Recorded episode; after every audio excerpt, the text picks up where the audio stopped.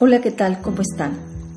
El día de hoy vamos a platicar sobre las heridas emocionales. Cuando se va el amor, muchos se sorprenden y les cuesta trabajo entender que se acabó y que no atendieron los focos rojos que presagiaban su final, como la indiferencia, el aburrimiento, la agresión, la lucha de poder, pocas o nulas demostraciones de afecto, etc. Es necesario señalar que la dificultad de decir adiós radica en las expectativas, sueños e ideales que ponemos en el otro.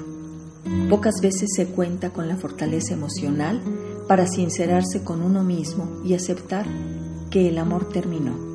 Como todo proceso de duelo, la pérdida del amor es difícil de asimilar. Se pueden experimentar sentimientos que frenen el restablecimiento emocional y estos son la culpa, la autocompasión, el miedo a la soledad, y evadir los sentimientos. Si bien no existen recetas mágicas, es importante saber que contamos con herramientas que nos pueden ayudar a afrontar este dolor.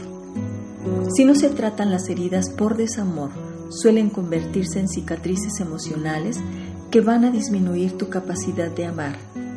Ante esto existen ciertas herramientas que facilitan el proceso de elaboración de la pérdida amorosa. Hoy te invito a que aproveches los sentimientos de enojo y esta energía utilízala para ser más productivo o productiva en lo que haces. Haz ejercicio.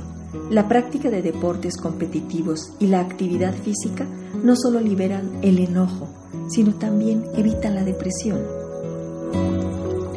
Es importante aprender a perdonar y esto te va a permitir liberarte de los sentimientos que te van a estar lastimando, esos sentimientos y emociones displacenteros que experimentas frente a la pareja y a la relación. De modo que esto no se convierta en un yugo enfermizo para ti mismo. Si es necesario, hay que llorar y liberar el alma. Esta es una parte importante para la cura emocional.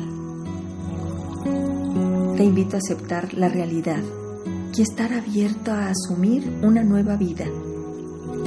Es la mejor manera de ayudarse a cultivar una mayor capacidad para el amor en el futuro.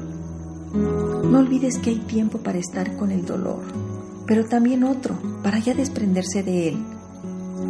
Si bien perder el amor llega a ser devastador, asimilar esta experiencia es un aprendizaje que contribuye a forjar el carácter ya que todo sufrimiento se puede convertir en energía que fortalece.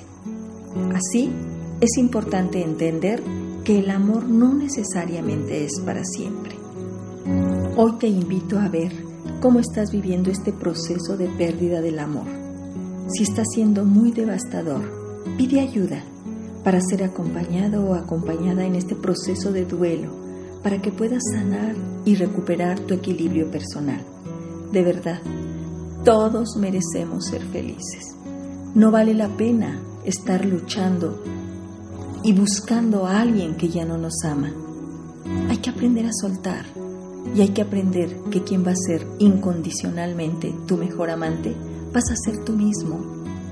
Hoy decide sanar y si no, pide ayuda profesional. Por hoy es todo amigos, mi nombre es Irma Quintanilla González, especialista en medicina familiar y terapeuta familiar.